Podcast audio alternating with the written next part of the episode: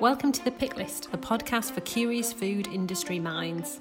Every week, we bring you our pick of articles from the world of food and grocery retail and explore what they tell us about how our food industry is changing in these extraordinary times. We chat about the major news from nationals and big trade titles, but we also love unearthing gems from niche publications and sharing brilliant, quirky food stories that change the way we think about the food we eat and produce. I'm Julia Glotz. And I'm Laura Ryan. It's great to have you with us. Let's start the show. Hi, Laura. How are you? Yeah, good, Julia. How are you getting on? The sun is still shining in the northeast. Have you had a busy week? I know it's actually really nice and bright and warm again uh, today. Yes, I've had a really busy week. I'm on deadline this week. i am writing a massive uh, report on the circular economy, which is really, really interesting. But uh, the deadline is now looming, so I've been holed up uh, and just making sure I get the words down. How about you? Yeah, good, thank you. Basically, my week's been to stop trying to raid the fridge every two minutes. It's always too tempting when you're working from home. So, uh, d- doing this with you today has been a good distraction. Excellent. And we're really excited to say we have our first international guest this week as well Richard Tufton. It's so exciting. So Richard used to work for Dawn Meats, and that's when I, I first met him. Uh, and now he's been living in the US in Austin, Texas, for almost five years. So he's given us some great perspective, not only on on the meat category and his insight about what's happening over there.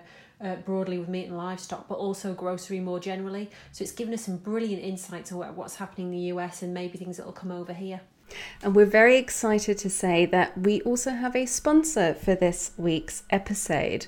It's Shopper Intelligence, the first and only syndicated measurement program built from the direct voice of food and drink shoppers, with unique store wide metrics in dozens of categories, giving you why and how shoppers buy, not just what they buy.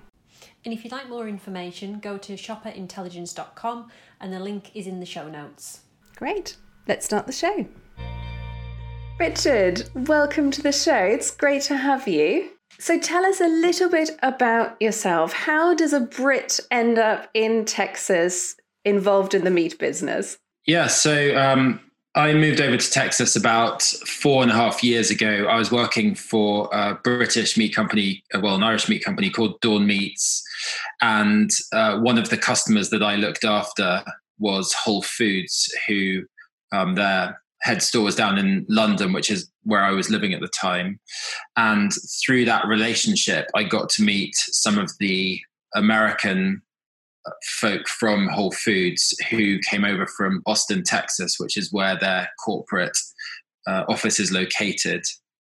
Um, whilst all that was going on, I'd started uh, dating my now wife, who is a Texan from Austin. And so we had a few trips over for weddings and things and really liked it over here in Austin. And so I kind of put the two things together and through my Whole Foods connections, uh, got a job uh, to work for one of their suppliers. Uh, my mission was to try and go over and help support um, suppliers who are in the kind of better for you space uh, looking to try to promote uh, better animal welfare, food quality, meat quality, all of those kind of things that were really important to me. And it was quite eye opening for me to discover how industrial a lot of the American uh, meat world is. And so that happened, yeah, about four and a half years ago. My wife was um, three months pregnant at the time when we moved over, and we now are here with a two-year-old and a, four, a two-year-old boy and a four-year-old girl, and uh, loving Austin, Texas life in quarantine. And we're really proud to say you are first international guest as well on the show. Um, we're really excited to get your perspective on on so many of the the topics we'll be we'll be covering today. Not least because you know meat standards in a US UK context are course, quite a hot topic at the moment as well. So um, I think there'll be some really meaty topics for us to dive into. Um, why don't you tell us about the first pick that you have for us? Yeah, so my first pick is from the New York Times. It's an article based on a couple of uh, offbeat comments that Trump made um, last week to the press and it's uh, the article's called um, "Trump floats halt to U.S. cattle imports as pandemic hurts ranchers," and the big problem that we've got in the States right now, and I'm sure in the UK too, is that the slaughterhouses and processing plants are, are way off full capacity. They're probably at about 60% capacity. And so, what that means is you've got a lot of ranchers throughout the country who have animals that need to go to the next stage in the process, but that can't happen. And so, there's a lot of very negative energy and um, I guess these are all quite key voters in key states for for Trump. And bear in mind, the election is coming up in November, so he's trying to do everything possible to show um, his voters that he's doing all he can to help them out. And you know, there are some pretty huge arable um, livestock parts of the country. So the situation that he was commenting on last week is that a lot of cattle get imported from both Mexico and Canada live to be slaughtered in slaughterhouses that are quite near the border, but the American side of the border. And it is an interesting topic because there are there is such a backlog of cattle over here right now.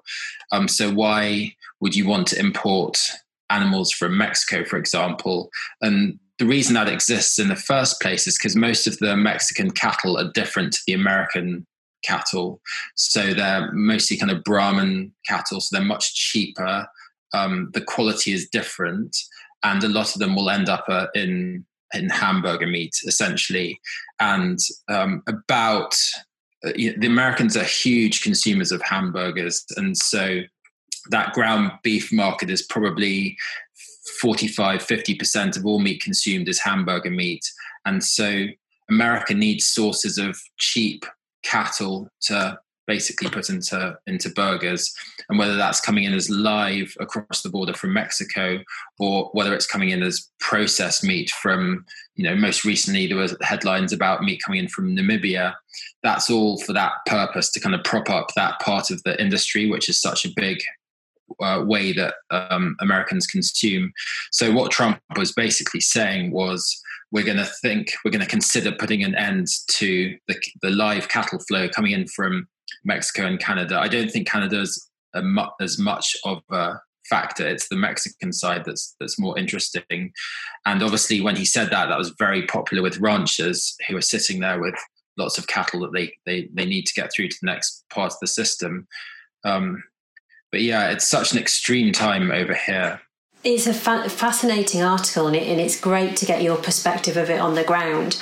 One thing I was wondering reading it is, you know, if you're a, a, supermarket buyer and the, the, demand for product is going up and up, and I know food service it, it has dropped off but will continue to come back, will that actually drive more imported boxed product? You know, it's fair enough if Trump's, you know, saying no, no Canadian, no uh, Mexican uh, live, but you know, if you need a stack of shelves, does it drive actually more demand for Namibian or whatever it may be if you're trying to keep your fixture full? Yeah, my take on it is that imports are helping us right now, as in boxed, slaughtered, packaged meats coming in because that kind of bypasses the slaughterhouse, which is a bottleneck. But what it doesn't bypass are the processing plants, which are also a bottleneck. So it definitely helps because it kind of goes past one of the hurdles, but it doesn't jump the second one. So um, this meat still has to be processed. You can't put a, a 60 pound lump of meat on a supermarket shelf. You've got to turn that into, you know, one pound ground bricks of beef and um, things like that. So but it's definitely helping. And I think that's there's a lot of um, not misinformation, but just um, not really understanding the situation properly. And there was there was a viral video um, last week of a farmer um, getting really upset when he learned that meat was coming into the country. But actually, that's helping because it's helping keep um, keep the demand, keep the prices um, reasonable, so buyers will keep buying. But it, I can see why it's upsetting for these ranchers, and they're sitting there with all these cattle and nowhere for them to go, or pigs or chickens, you know. And do you think, and, and um, I, I, could talk about this all day, and, and I, won't, Julia, I promise, but uh, um, tell me about um, country of origin labelling. Do you think that'll drive a change in the States? Because I know the US haven't always been keen to go down that route, but will this force that issue? Well, I think it might do, but I think honestly, for now, they're wanting to keep their net as wide as possible. I think it's going to be a while until we see that come into play, but they're, they're definitely under a lot of pressure to do that, and um, you know, labeling um, country of origin as being made in the US um, when actually the meat can come from elsewhere, be processed, and that's the label. It's it's really confusing and it's extremely political, and I just I can't see anything happening until after the election. Has there been much from Biden at all on um, on on the situation in, in the feed sector? Are we getting a sense of what kind of messages he might be coming out with to go up against Trump on um, um in the election? Biden hasn't really said too much about it, or if he has, I haven't I haven't been following it. But I think, I mean, the truth is that both Trump and Biden will want will want the votes of um, rural America, and that means they need to look after the corn farmers and the cattle ranchers. And so, whatever they they're going to say to get the votes of, of that huge population is what they they will say. But um, honestly, I, I, haven't heard too much about what Biden's been um, weighing in with this. It's a really fascinating article. Uh, thank you so much for for sharing that, Laura. What's your first pick this week? My first pick is uh, an article from The Conversation, and the two authors are, are two Kiwi um, university academics. Uh, and the, the title is Coronavirus has turned retail therapy into retail anxiety. Keeping customers calm will be the key to carrying on. And uh, as I've previously mentioned, shopping is my hobby because that's how sad my life is. So I was really interested uh, to, to have a read of this. And we have previously spoken about, you know, some of the differences that, that we're seeing in retail, particularly in the grocery sector.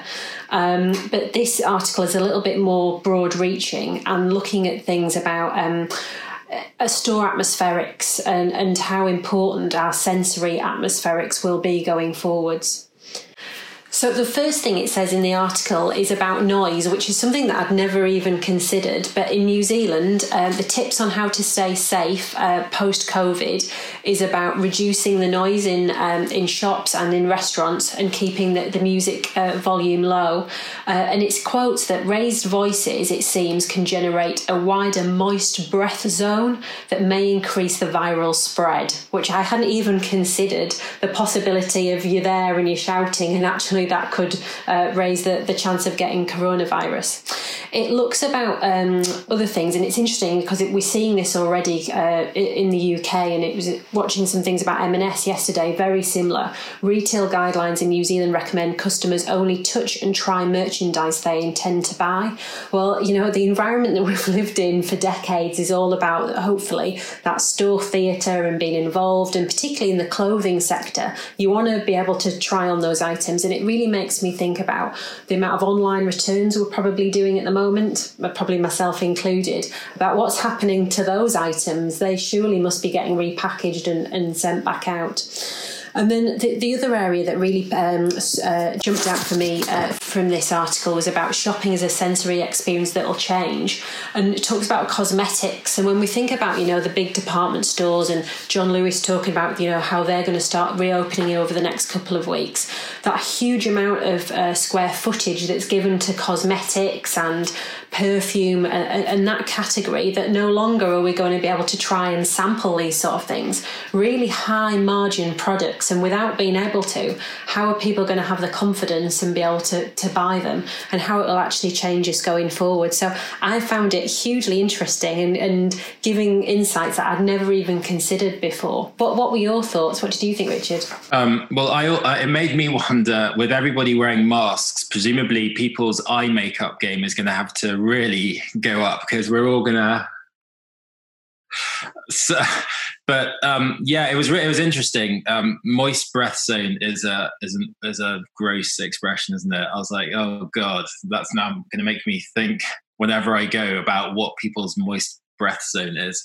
Um, and then also the bit where it talks about the uh, the restaurant in New Jersey where they put mannequins out um, that is going to be a bizarre experience if you ever have to go to a restaurant where there are going to be mannequins hanging out around you.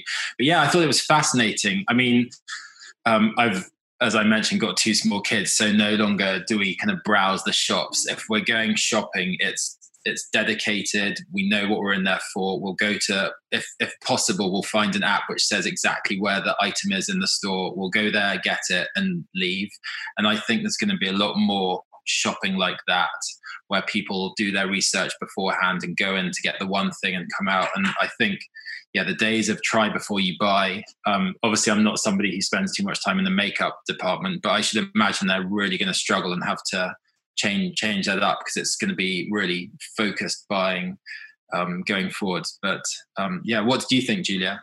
I, I, also I loved the article. I mean, like you, moist breath zone is a phrase that's going to haunt me. I think, um, but yeah, I, I, some really fascinating detail. I think there around shopper behavior, and and the thing that really jumped out at me um, also was just the implications that has for some of the you know revival of the high street projects that we've been seeing seeing recently. You know so much of those are precisely about sort of injecting theatre into stores really making the most of having a physical location trying to make sure that you sort of get away from that more transactional style of shopping and really offering an experience that you can't get online what do you do now? You know when that sort of experiential shopping isn't isn't possible. And the second point that i thought was really interesting aside from the fact that i learned that hilton hotels has a partnership with a disinfectant brand now that was uh, that, that, was quite interesting um, is also this this sort of idea of reinventing the restaurant experience. And there is that incredibly creepy picture of the mannequins that are sort of trying to stop you from from getting too close to other guests but it also reminded me of um, an initiative in Amsterdam, I think, where um, a, a restaurant there has sort of designed mini glass houses almost, where you can sort of sit in couples in your own little mini glass house and have a waiter come and sort of, you know, serve you your food in a, in a very safe and socially distanced way. I wonder whether we're going to start seeing more concepts like that. What was your first article, Julia? So, my first pick this week is from The Economist, and it's an article called Farewell for Now to a Golden Age of Drinking. Um, and it's about how the coronavirus outbreak has hurt global booze sales. And I picked this article because my initial reaction when I saw the headline was hang on a minute, I thought booze sales were booming. We've been seeing lots of headlines, um, you know, lots of coverage of record alcohol sales during the lockdown. latest Kantar figures that are out this week showing sales of alcohol were 50% higher than last year in the most recent four week period. You know, lots of uh, alcohol companies, alcohol brands have done some really interesting um, new online delivery and direct to consumer models. So um, it just jarred a little bit with, with what I thought was happening out there. But what the article explains is that yes, that is true. Uh, sales of alcohol for in home consumption are indeed doing very nicely. But there are, of course, parts of the market that are really, really suffering. And what's more, the article sort of looks ahead to what's coming down the line as well and why the sector might find itself into some trouble. And it really points to three reasons for that. There's the lockdown itself and what it's done to some really crucial sales channels. So we're talking about the hospitality sector, of course, you know, wine and spirit producers in particularly so reliant on sales through bars and restaurants that's not happening right now. And even if you can get the volumes back through in home consumption, you're not getting those nice markups that you might be able to push through in some of those hospitality channels. Um, mass entertainment and sporting events, big impact on beer, wine, champagne as well um, and travel. But of course, travel is a massive channel for, for the alcohol sector. Um, you don't have people going to airports in the, um, at the moment. They're not killing time in the departure lounge and uh, stocking up on some nice pricey booze. Um, so again, that's obviously making a big dent in, in, in brands' sales. The other big reason for why the alcohol sector is in for a tough time is about uh, economic hardship we are going to emerge from this crisis into a pretty dire economic climate. People are going to have less disposable income. And so, some of the big money spinners of recent years, more premium drinks, more artisanal drinks, the whole craft movement is, is really going to feel some pressure. And then the third reason that the article points to is about a wider demographic shift that was already happening before this crisis struck. Um, and that's really about younger consumers, Gen Z consumers, being less interested in alcohol than, than older generations. We've had the rise of uh, no and low alcohol alternatives, but also um, the legal cannabis economy in, in parts of the world where cannabis is now legalized. Um, and they cite some quite interesting research that suggests that for some younger consumers, cannabis is an alternative to, to alcohol, and that, of course, is, is having an impact on, on booze as well. What did you make of it, Richard? Yeah, a, a, couple of things I took away from it. I think um, the direct to consumer aspect is going to be really important to whatever your business is, whether it's booze or bread or even meat. I think um, the companies that can master that and master the e commerce space are going to be the ones that are going to survive and thrive going forwards. Here in Austin, there are a lot of craft breweries, and I think it's going to be. Um, the, the way they're going to survive is by delivering direct to people's homes um, and things like curbside collections and the same way like a retailer is going to deal with it um, but it's going to be really it's going to be really tough for for your craft brewery. And um, you know i hope they find ways to survive but the ones that figure it out are going to be the the e-commerce direct consumers. Um, and then yeah the the whole um, legal cannabis um, thing is definitely a factor. Um, it's not something that I get involved with, but over here, you know, there's a lot of noise about that, and um, especially in some of the states, um, Colorado, for example, it's a big thing, and I'm sure that has a huge impact on on sales of of alcohol. But yeah, that was my take on it. What do you think, Laura? I, I um, was really taken by the Gen Z stat and the fact that I think it was the US, isn't it, has had four years of consecutive decline uh, of alcohol sales directly linked to that. And you know, we've heard over the last few years about nightclubs closing, and you know that that's not the cool place to go anymore, which makes me feel super old. Uh, and you know, has that been driven by the Instagram culture that you know the the youth of today is nervous about their image and what's posted when you know 20 years ago that that 20 30 years ago that that wasn't an issue. So I, I, think it probably shows that we're somehow a little bit disconnected with that generation and need to track them really closely about what they're going to spend on going forwards. And then the other thing i just listening to you both speak and i guess you saying about curbside collection um, do you think the UK shot itself in the foot by the fact it doesn't really have any dedicated off licenses anymore? You know, Majestic are a big player, but they've been uh, looking for change over the last six months or so. But when you look at the Australian model and the whole bottle shop and the drive through and all that sort of stuff, you know, that they've got their own channel and footprint there where brands can do something different, whereas in the UK, you've got on trade and off trade and a really different margin model. But what's it what's it like in the US, Richard? Is there a separate big uh, off license chains and that's kept separate than grocery? Yeah, 100%. And it's kind of bizarre when you first get here and you think, oh, I'm going to do my shopping and I'm going to buy um, my alcohol at the supermarket and some of them don't offer alcohol. You have to do two trips. You'll go to the supermarket, get all of your groceries, and then you'll have to go to a dedicated off license, um, many of which are drive through, um, which kind of sounds weird when you think about drinking and driving. But that, yeah, many of them are drive through and they're dedicated and they have separate licensing agreements. And many of the supermarkets don't have those licenses. So, yeah, it's, uh, it's definitely um, similar to how you're describing Australia. Richard, tell us about your second pick. Yeah, so my second pick um, is a podcast. This podcast was um, produced and put out by IRI. And the podcast was looking at what has happened in the last couple months, specifically in the meat sector. Um, and it's it's really interesting. Um, I work for a company um, called Meyer Natural Foods, and we have a brand called Laura's Lean. Um, and that brand has been tried by um, thousands of new shoppers than it's ever been tried before. And historically, we would have had to pay many, many dollars to get that degree of trial and experience. And one of the points the podcast makes is there, there are many brands out there like ours that have suddenly had this opportunity to have their product tried by all these new customers.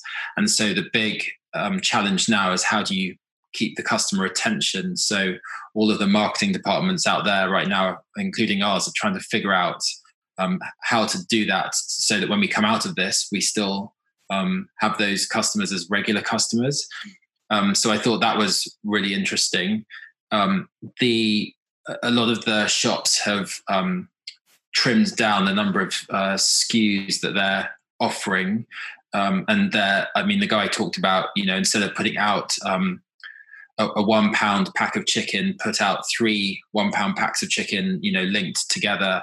Um, so they've changed their offering to have um, to service the consumer that's now going less often and buying a bigger basket. He also talked about a lot of the shoppers getting new kit you know air fryers, things which they people hadn't um, tried before, and then um, going and getting recipes for these new bits of equipment that they hadn't tried before. So a lot of new proteins being tried, different cuts. What do you think about it, Laura?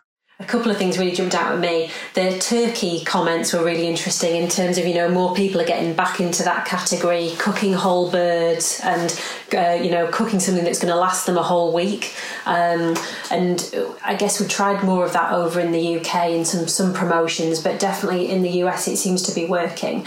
And another thing, obviously more so on poultry, but bone-in cuts and, and dark meat was seen to be quite popular, and that makes me wonder when you're talking about prices going up if people people will uh, feel more confident about trading down into less expensive cuts because previously they probably didn't know what to do with it, but now they're going to have a bit more confidence because they've done that trial and error stuff. Um, and then one of the other things, which again we, have seen from some of the data over here, is about nostalgia and people getting back into something that they maybe did ages ago. And I suppose that's the, the whole baking trend as well, isn't it? You know, trying things you, you, you maybe did did when you were younger or back in the family unit. What I thought was really interesting was his comments about how happy shoppers have been to experiment with different cuts. Because we had quite a big problem here with people sort of gravitating towards mince, for instance, almost as a default easy option when you're trying to, um, you know, watch watch your spend, but also just do something that you can't really get wrong. What, why do you think that is that American shoppers have been? Um, more willing to experiment? Is there a different sort of level of, of food education or attitudes towards different cuts to what we're seeing over here? No, I think it's really just been forced out of necessity. So, my personal experience, you will um, look online for availability or um, go to the store and you just get what is available. And the selection has been far reduced. And um, you know, if you go to try to buy chicken thighs, maybe you have to get wings or legs because there aren't thighs available, there isn't breast available, or the cut that you're used to buying. That's been our experience. And then you get home and you get on Google and find a nice recipe for chicken wings or whatever it is. So I think that's it's been um, led by necessity rather than anything else. My second pick is an article from the Wall Street Journal, and this is because um, um, I love a CEO interview, as you know. So, this is Walmart's US boss expects coronavirus to alter shopping permanently. So, this is John Furner uh, talking to the Wall Street Journal um, about how he sees Walmart evolving, and he gives a little bit of insight about how their business has pivoted uh, over the, the last couple of months at least. Um, it states in the article that US e commerce sales rose by 74% as more shoppers switched to online ordering, um, which is, is an interesting stat. But it gave a bit more insight into what Walmart have done. They've switched on over almost 2,500 additional stores to ship out online orders in recent weeks. And this is, I guess, we're seeing a lot of this, aren't we? That these big central distribution centres can't cope with the demand and there's more picking happening in store and something that, that we did see from the, the Dave Lewis uh, interview and what Tesco are up to. They've also amalgamated the Walmart separate apps and amalgamating some of their teams as well. And this is all of a, long term push that they've had towards uh, Walmart Plus. Um, and this is to take on Amazon Prime. Uh, and they're obviously feeling the, the pinch uh, about Amazon Prime and seeing how they can take it on. As the interview uh, progresses and um, he's challenged further about how this will, will go forward, it has been delayed, but he's still seeing that the omni-channel experience uh, for retail is what he thinks shoppers will want. So the whole bricks and clicks opportunity that, that Amazon don't have, that he feels that that's going to set Walmart apart. Um, he's also been tracking um, who's been actually doing more um, online collections. And it's no surprise, it's those customers over 50 that's been doing that curbside collection and, and doing that more of online shopping. And we probably would have traditionally have thought they would be the last ones to get into this sector of um, of ordering groceries. So that, that's interesting that that's copied over into the US. He also mentions that the customer satisfaction scores we track for our pickup business has held up pretty well throughout the quarter. So there's obviously amalgamation happening behind the scenes in terms of the merchandising teams coming together. They've delayed the Walmart Plus push, but it, it's still happening and it's coming in time. Um, they, are keen to keep obviously the omni-channel approach uh, and also to do more of that fulfillment and picking from their their huge um, physical estate. So it was a little snapshot but as I say, I do love to see behind the curtain of what these CEOs really are prepared to share as well, and what they're not prepared to share. What did you think, Richard? That you know, what what you've seen on the ground in terms of Walmart, and what, what are your thoughts on the article? Walmart have really transformed their business fast in terms of a customer experience. So when quarantine hit, we have a Walmart um, a couple of miles away, and I did curbside collect. So put the order in on the computer. You turn up into a parking spot and you had to call a number and tell them the number of parking spot you're in and the description of your car.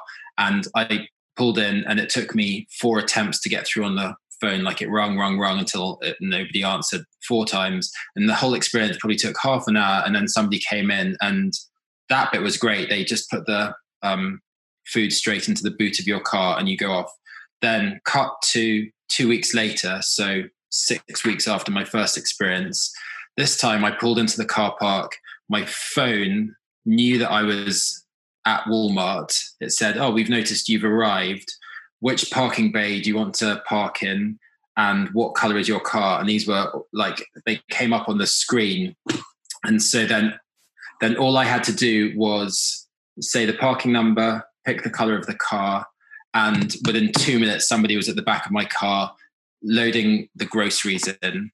And that was it. Two minutes, turn around, and then I'm off, and no contact at all. And it was it was pretty impressive. Uh, so I think the other supermarkets are going to start to um, a- adapt as quickly as they are. Um, HEB are doing a similar kind of thing, just to be fair to the retailers here in, in Austin. Richard, th- there was something really interesting in the article that made me think of a point you raised a little bit earlier when you spoke about all these new shoppers trying cuts, trying meats, trying products they perhaps hadn't tried before. And the challenge that marketing departments in, in all sorts of categories and at retailers now have in, you know, turning these first time triers into repeat buyers.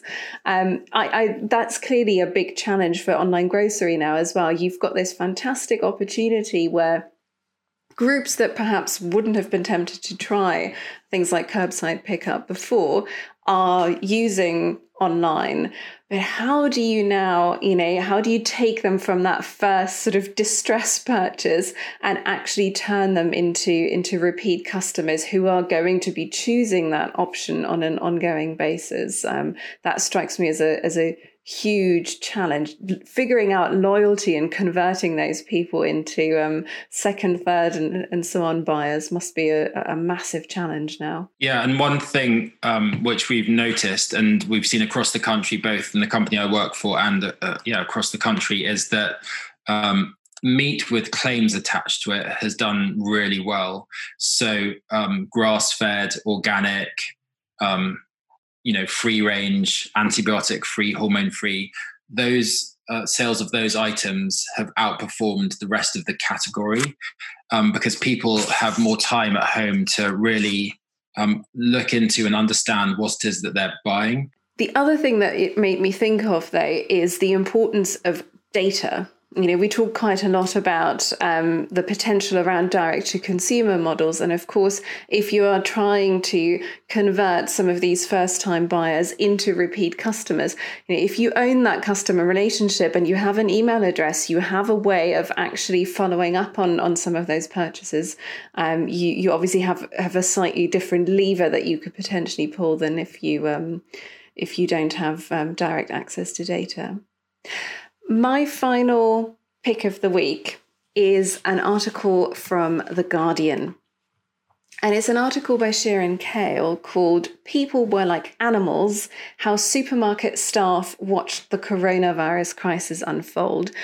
I really like this article because it provides a perspective on the outbreak from the front line. And it gives a voice to supermarket workers and how they have experienced this um, crazy period in, in their working life.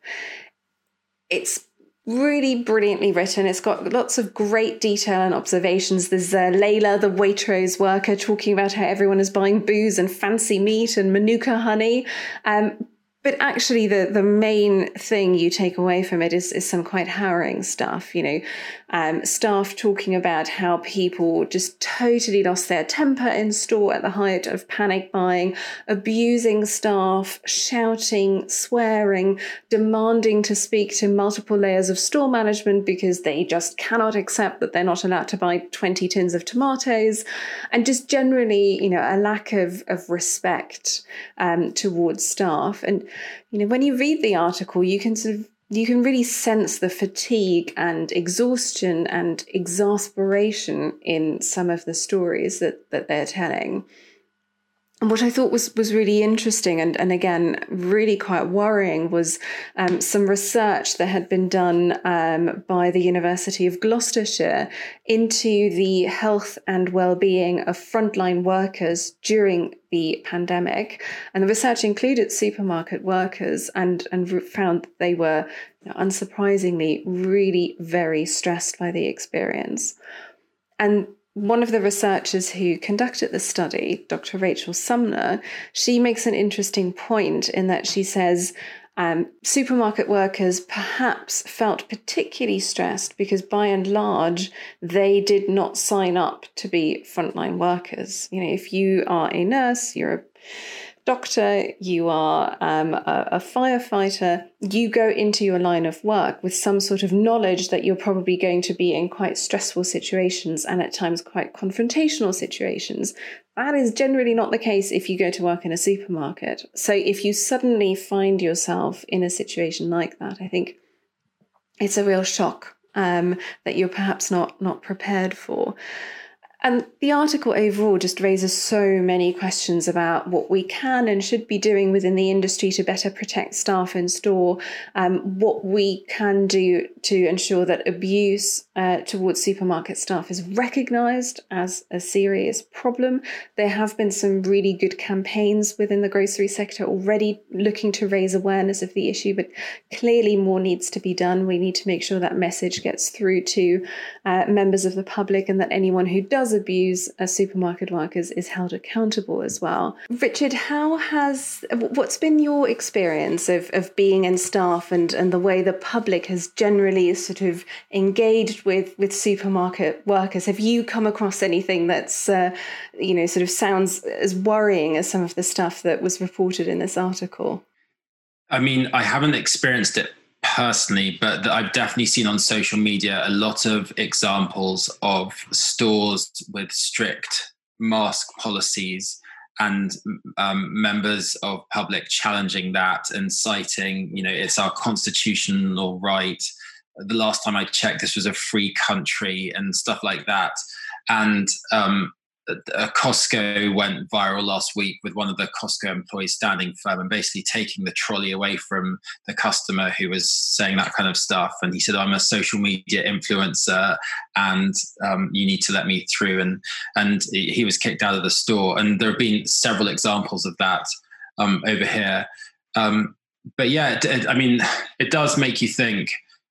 You know, uh, uh not everyone goes to the hospitals to see what's happening there and to be exposed but everyone has to eat, and everyone has to eat right now by going to supermarkets. So the whole population is coming into contact with you know the staff, and I do I really feel for them. One part said um, only senior managers were authorized to bring out um, toilet paper to the aisle because they knew it was going to be such a big rush and people elbowing each other Black Friday style out the way.